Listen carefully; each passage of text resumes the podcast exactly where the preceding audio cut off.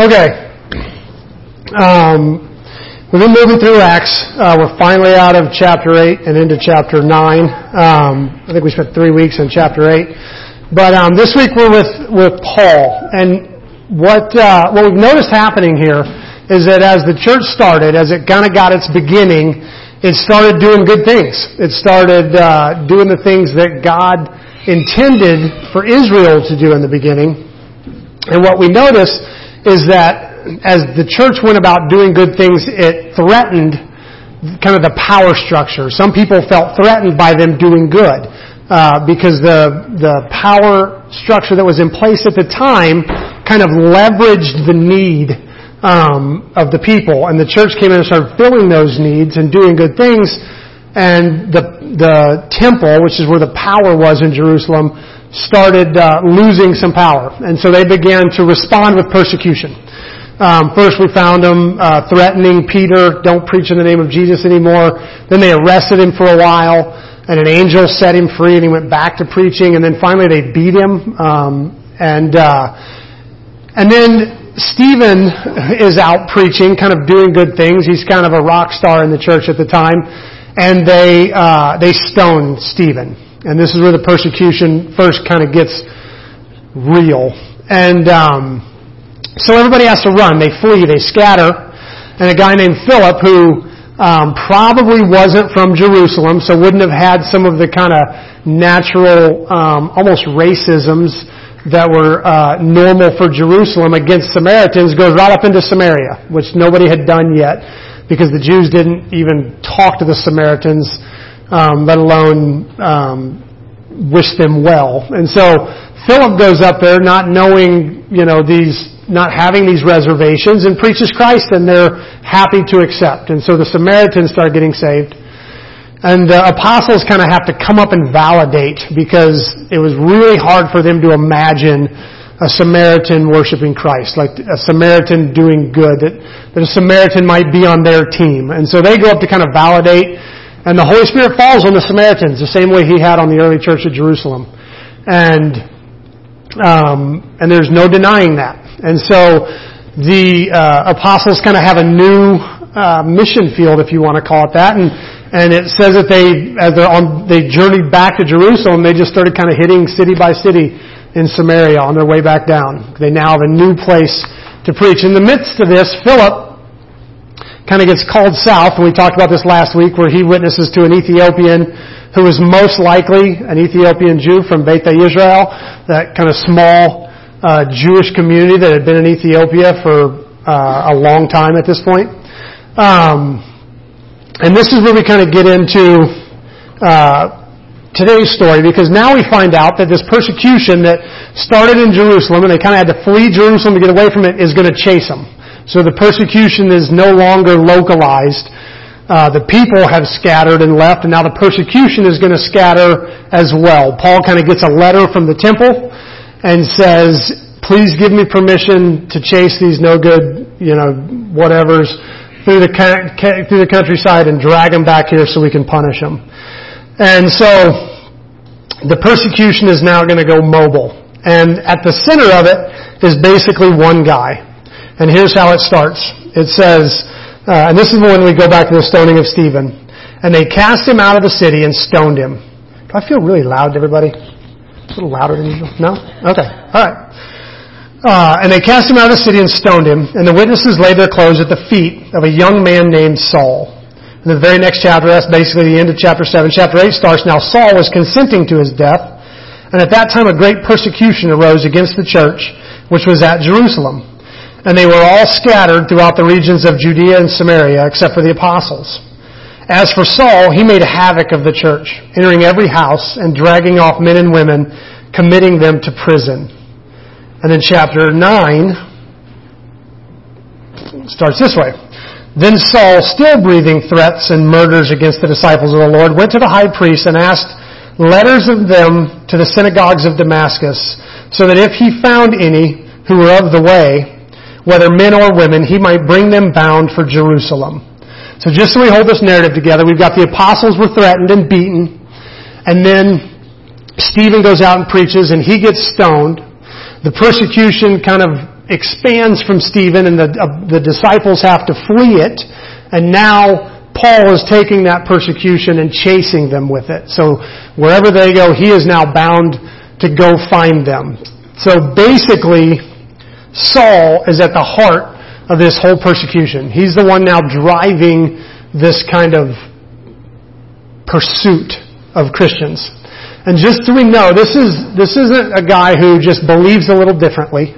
This isn't a guy who maybe, you know, is, is similar, but there's a few key theologies that are off. This isn't a guy that dresses different or uses unsavory language or, you know, worships differently. This is a guy who is hell-bent on destroying the church. Okay, this is an enemy. This isn't just somebody who's different. This is a guy who wants the church stopped. Okay, this is a real, uh, a real enemy of the church at the time.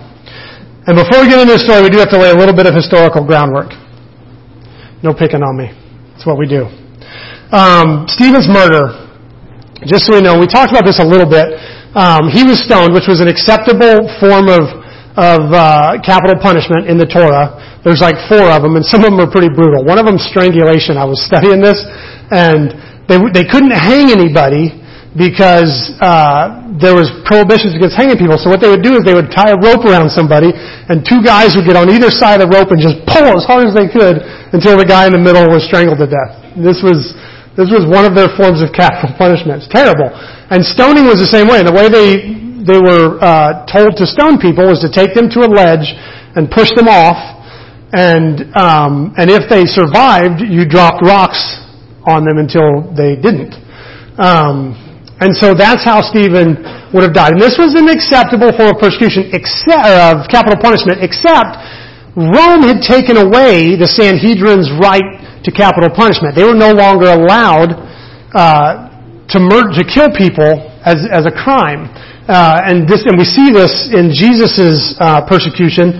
Um, but when you read historians, we find out that that was very, very rarely um, enforced. For the most part, the Sanhedrin never stopped uh, capital punishment. They, it, it, was even though it was forbidden from Rome, nobody really enforced it, which kind of makes Jesus' death a little bit unique. And we see Pilate when they brought Jesus to him says, uh, "You take him and judge him according to your laws." Like that's what Pilate was used to. Like, why are you bringing someone to me? Well, this isn't what we do. Like, you guys take care of this your own way. And then they, they evoke the Roman law. They said it's not legal or lawful for us to put anybody to death. And this is kind of interesting because in basically, uh, most likely the Sanhedrin wanted Jesus to be tried by the Romans because the Roman form of capital punishment um, for non-Romans Romans got their heads cut off. If you, it's quick, it's clean. Well, not clean, but uh, it's quick and easy. If uh, if you were a Roman and you got sentenced to death, it was considered an honor to have your head cut off. And so crucifixion was what they did to lower class citizens and non-Romans. And I think the the the Sanhedrin would have known this, and they wanted because there's this verse in the Old Testament that says anyone who hangs on a tree is cursed. Um, I think they wanted to basically try to invalidate Jesus' messiahship by seeing him murdered with Roman uh, methods rather than Jewish methods. But what's interesting is that was prophesied that that's how the Messiah would be killed. So in trying to it, like basically invalidate Jesus' Messiah claim to the being Messiah, they actually wound up validating it, which is kind of interesting. But we see back here with Stephen that they're kind of back to their old ways. With Stephen, they kind of go back. They didn't take Stephen to Pilate. They didn't, you know, kind of go through the proper legal channels. They just stoned him themselves. So this is kind of a rogue group here. They're not really operating within the law. They're kind of uh, taking the law into their own hands. And something in Stephen's death really, or Stephen's last words and kind of last sermon really sets him off. I mean, the Bible even said they like stopped their ears and charged him. Like something happens here that uh, that really gets him cranked up. And this is kind of interesting. There's a verse in the Old Testament that most Christians read, and we kind of, it's weird, and we all know it's weird, but we just kind of take it in course because there's a lot of stuff in the Old Testament that's weird. But it's, it's, uh, it's a highly controversial passage to Jews, and it's Ezekiel 1. Ezekiel has this vision of really kind of the throne room and the chariot of God. And it's, and if you've ever read it, there's, there's cherubim whose wings overlap the other one's wings and they have multiple faces and eyes inside of eyes and the chariot has wheels and inside the wheels there's other wheels and there's this weird, really hard to picture but, um, and most of us just read it and it's just one of those kind of freakish prophetic things, like we don't really try to understand it. And has anybody ever read the passage or kind of familiar with that weird passage at the beginning of Ezekiel? Um, to Jews, this is a huge passage. This is a, like, they have a real problem with this passage for two reasons. Number one, Ezekiel receives this passage, it says, while he's in Babylon. And they didn't think that was possible. You gotta remember, this is, they're very territorial. So the God of Israel is the God of the promised land, and kind of, even though they believe He's the God of everything, like, when you went to the promised land is when you got kind of revelations from God. And so for, for Ezekiel to get a revelation while outside of the promised land is, is troublesome. And they have a problem with that. And the second thing is, um, he's claiming to see God. Ezekiel sees, there's a verse, and I think I I did put it on there. Uh, it says, and above the firmament, over their heads, these are the cherubim, was a likeness of a throne, in appearance like a sapphire stone. On the likeness of the throne was a likeness with an appearance of a man, high above it. Also from, from the appearance of his waist and upwards I saw, as it were, a color of amber, and with the appearance of fire all around, all around within it. And from the appearance of his waist and downward I saw, as it were, the appearance of fire with brightness all around it. So Ezekiel's claiming to see basically God, a, a humanoid figure standing above the throne in heaven. And this really messes with some Jewish theologies because you can't see God. If you remember when Moses asked to see God's glory, God said, I'll hide you in the rock and I'll pass by so you can kind of see the backside of my glory. And it's a, it's a big theology in Judaism that you can't see the face of God and live. And so, basically, Jews have a really hard time with this passage, and it has spawned what we call, I gotta see if I can say it right, Merkava uh, mysticism. This is a thing in Judaism, and it was they were kind of dabbling with it because you got to remember this is this happens in Babylon, so this is completely Second Temple Judaism. Um, this isn't strictly Old Testament. This is at the tail end of the Old Testament. And there were these Merkava mystics who would try to replicate Ezekiel's vision. They would kind of meditate, trying to invoke a, a, a, chariot or a temple vision. They were trying to see God. And some of the, some of the mystics, um, in the Hekhalot writings, I don't think I'm saying that right, but they would actually give techniques and kind of formal liturgies for invoking like a temple vision. If you wanted to see the throne room of God, they had like ways of doing it. But the Orthodox Jews had gotten so frustrated with uh, with the mystics that they had actually forbidden in the Talmud. It actually forbids studying or offering any commentary on Ezekiel one. Like a rabbi is not even allowed to offer what he thinks things are. They just read it at the beginning of Shavuot every year, and that's the only thing you do with it. You're not allowed to really teach on it or offer any commentary just because it's too weird and they don't like it. And so there's always been kind of this funny division between those who believe in uh, Ezekiel's vision, what's called the uh, the mystics, and then those who don't. And this was being tinkered with in the first century. Um, it really actually caught ground in the medieval period. That's where, um, and it, it kind of grew into what we call Kabbalah. Anybody familiar with Jewish Kabbalah at all? Um, it's a I won't get into that. That would take too long. But, um, uh, but it was really normal in the first century. Rabbis would try to have these visions. They would try to replicate Ezekiel's vision, and the ones who couldn't seem to do it would use their failure as like more evidence. Like I tried it, it didn't work. Obviously, it's not real. Um, and then others would come out and say they had a vision of the thing, and it was kind of this funny division. Here's why that's important. We don't have any idea if Saul was a mystic or not, but when when Stephen said, Look, I see the heavens open and the Son of Man standing at the right hand of God. This was not have been taken as just a random statement from a dying man. Uh, in that day, this had all the weight of, of kind of a culture war behind it. When he, basically what Stephen was claiming was to have a, um, a Merkava uh, vision And that's how Paul would have heard it. That's how these people would have heard it. And for those that were mystics, it would have been like, oh heck no, did a Christian just have a temple vision? Like it would have, it would have frustrated that he was claiming to have a temple vision as, as a Christian. And if they weren't mystics, if, if, if these people weren't mystics, and most likely the Sanhedrin was not, um, then it would have frustrated that not only is this guy a Christian, which we don't like, but he's also trying to pull that kind of trump card. You know how some people say, well, the Lord told me, and they kind of use that as like a, as a trump card to, to, to do whatever they want. Like, well, the, well, the, the Lord wanted me to confront you with this brother, and then they say something really nasty, and you're like, did God really tell you to tell me that? I didn't feel like God. But anyway, the, these visions were those kind of trump cards. Like, if you could claim to have, you know, a throne room vision, then, you know, you're obviously in with God. And so, for Stephen to, to make this claim, for him to, to make this statement, they would have heard that Stephen was claiming to be a mystic, he was claiming to have a throne room vision, thereby validating everything he had just taught. And that just drove him crazy. So most likely, because it's that very next verse that it says they stopped their ears, charged him, and stoned him. So something in this vision Stephen has uh, really incites him. The reason this is so important is because of the nature of Saul's conversion. When Saul is on the road to Damascus, um, the nature of, of, his conversion would have qualified as a Merkava uh, vision. It says, as he journeyed, he came near Damascus, and suddenly a light shone around him from heaven. Then he fell to the ground and heard a voice saying, Saul, Saul, why are you persecuting me? And he said, Who are you, Lord? Then the Lord said, I am Jesus, whom you are persecuting.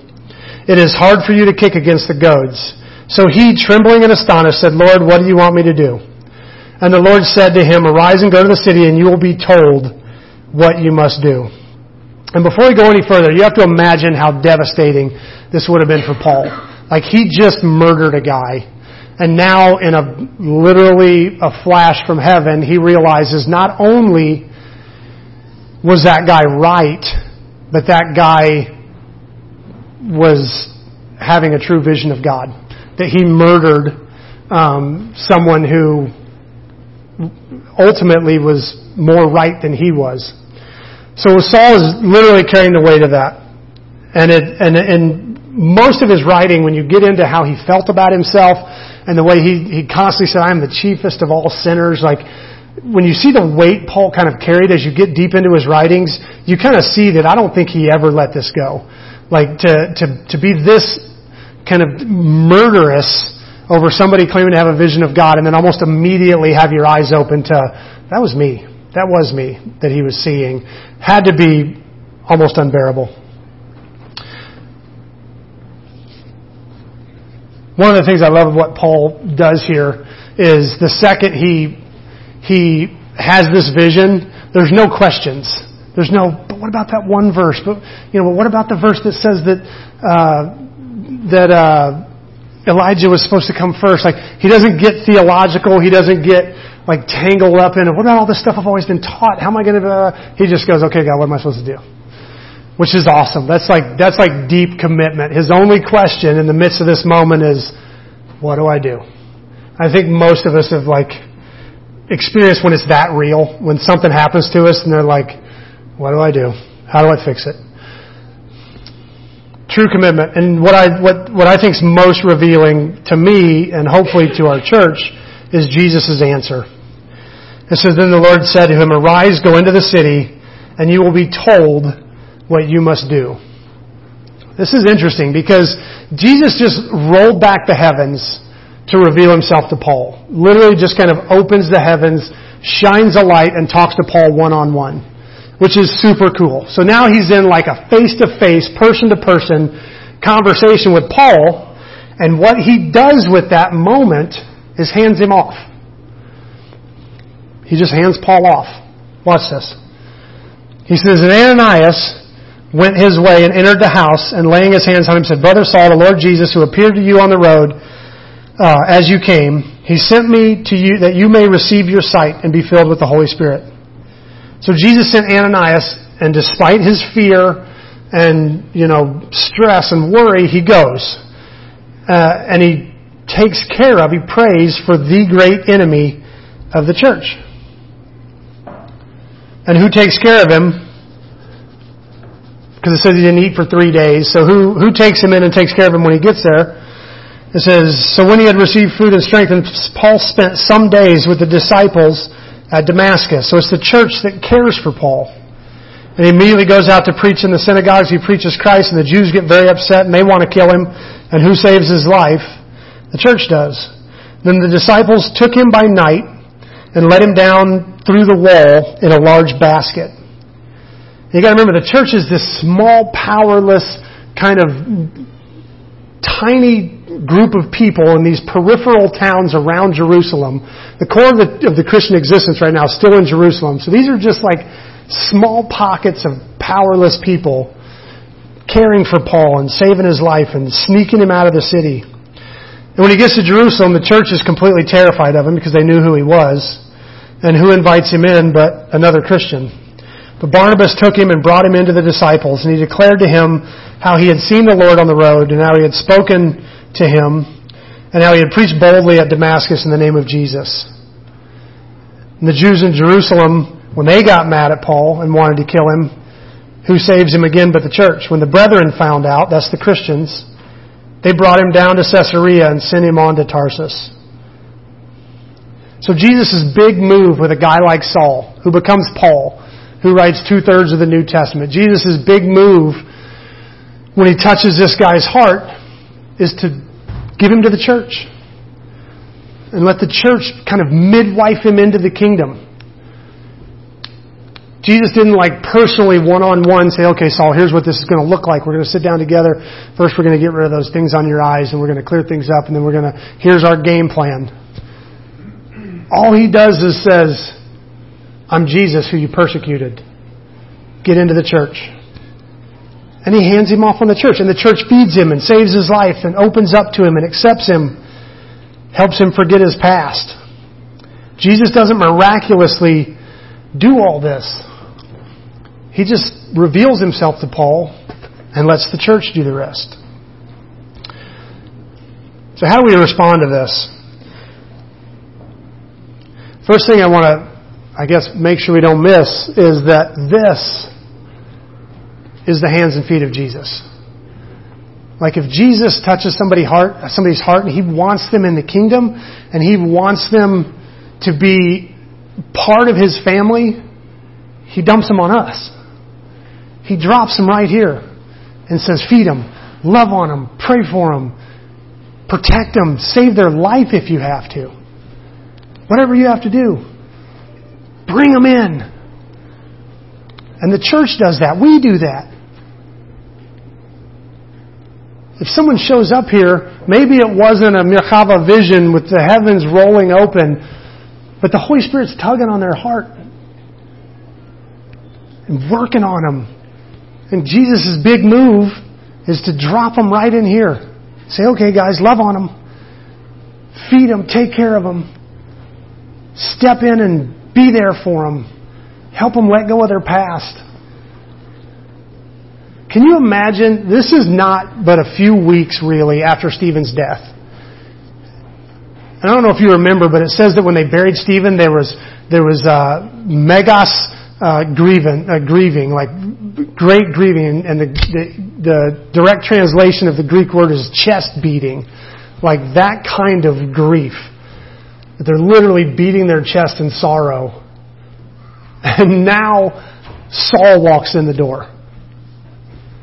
Like in the midst of their grief, Saul walks right back in the door. The guy who had caused the pain. And what can the church do but love him? And they were terrified of him. Barnabas brings him in, and you know there had to be people that were like, no. And then they find out that the, the Jews in the city want to kill him, and they have every opportunity to go, brother, that's just consequences. Like, we love you and you're part of the family, but sin has consequences. Sorry. They could have just let the Jews have him. And probably felt pretty justified in that. Like, we loved him, we gave him a meal, and, you know, sin has consequences. Sorry, Paul. Probably could have felt, probably could have found some Bible to back that. But they didn't. They snuck him out. We got to protect this guy. We have to take care of these guys. One of ours now. So this is what Jesus uses. This is how he gets people into the kingdom. Through us. Second thing I want to catch. Saul was public enemy number one. Absolutely bent on destroying the church. And the church responds to him with love and acceptance. They overcome their fear and their hate and their pain and their grief, and they love him. And what I love about that is here's the consequences. This whole kind of, this whole pericope, this whole section that has Paul, when Paul first shows up in the story to now, it's, it's the end of chapter 7 all the way to, to basically the first third of chapter 9 is really about this persecution that Paul's in the beginning of. Here's how it starts. As for Saul, he made havoc of the church, entering every house and dragging off men and women, committing them to prison. And once Jesus touches his heart and the church takes him in, this is kind of the concluding verse. It says, Then the churches throughout all Judea, Galilee, and Samaria had peace and were edified. And they were walking in the fear of the Lord and the comfort of the Holy Spirit, and they were multiplied. You've got this guy that hates them. Hates them. They love him in return. Basically make him one of them. And the whole church has peace. Like it, the way that they stop the persecution, the way that this, this persecution is the first wave of persecution the church has ever faced. The way they end it is by embracing the persecutor. They loved the one who was causing the pain, and he became one of them and the persecution ends. What is the cross way to deal with an enemy? It's love. And it's hard. Like when Jesus said, April, you're making me real nervous right now. when I've got a pregnant woman sitting in the crowd going, okay. You can let you can let him know someday that he completely interrupted a sermon before he was even. I think the collective oxygen just got sucked out.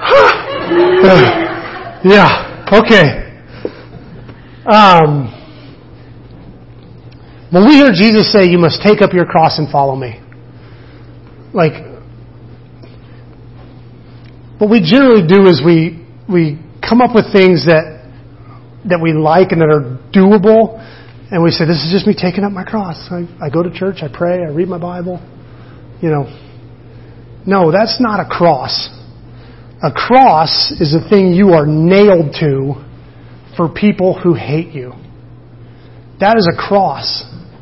Jesus was nailed to a cross because he loved people who hated him. So when he says, take up your cross and follow me, I don't think that's just a bland metaphor. I think it means the way you deal with hate is by letting yourself be nailed. The way you deal with the Sauls of the world who want nothing but your destruction is to love them. And chances are, just before you do it, you're going to say, God, if there's any other way, let this pass from me. Let this cup pass from me. I do not want to love this person. If there's any other way, let it pass from me. I guarantee they were praying that when Barnabas walks in the door with that murderer. I guarantee there was Christians going, "Oh, not this guy. Anybody but this guy. But not my will. Yours be done. And this is why the table is so important. Because it reminds us that at the root of this whole thing is Jesus being broken for us. And knowing it was coming, knowing it was his his burden, and he didn't want to do it, but he loved us that much.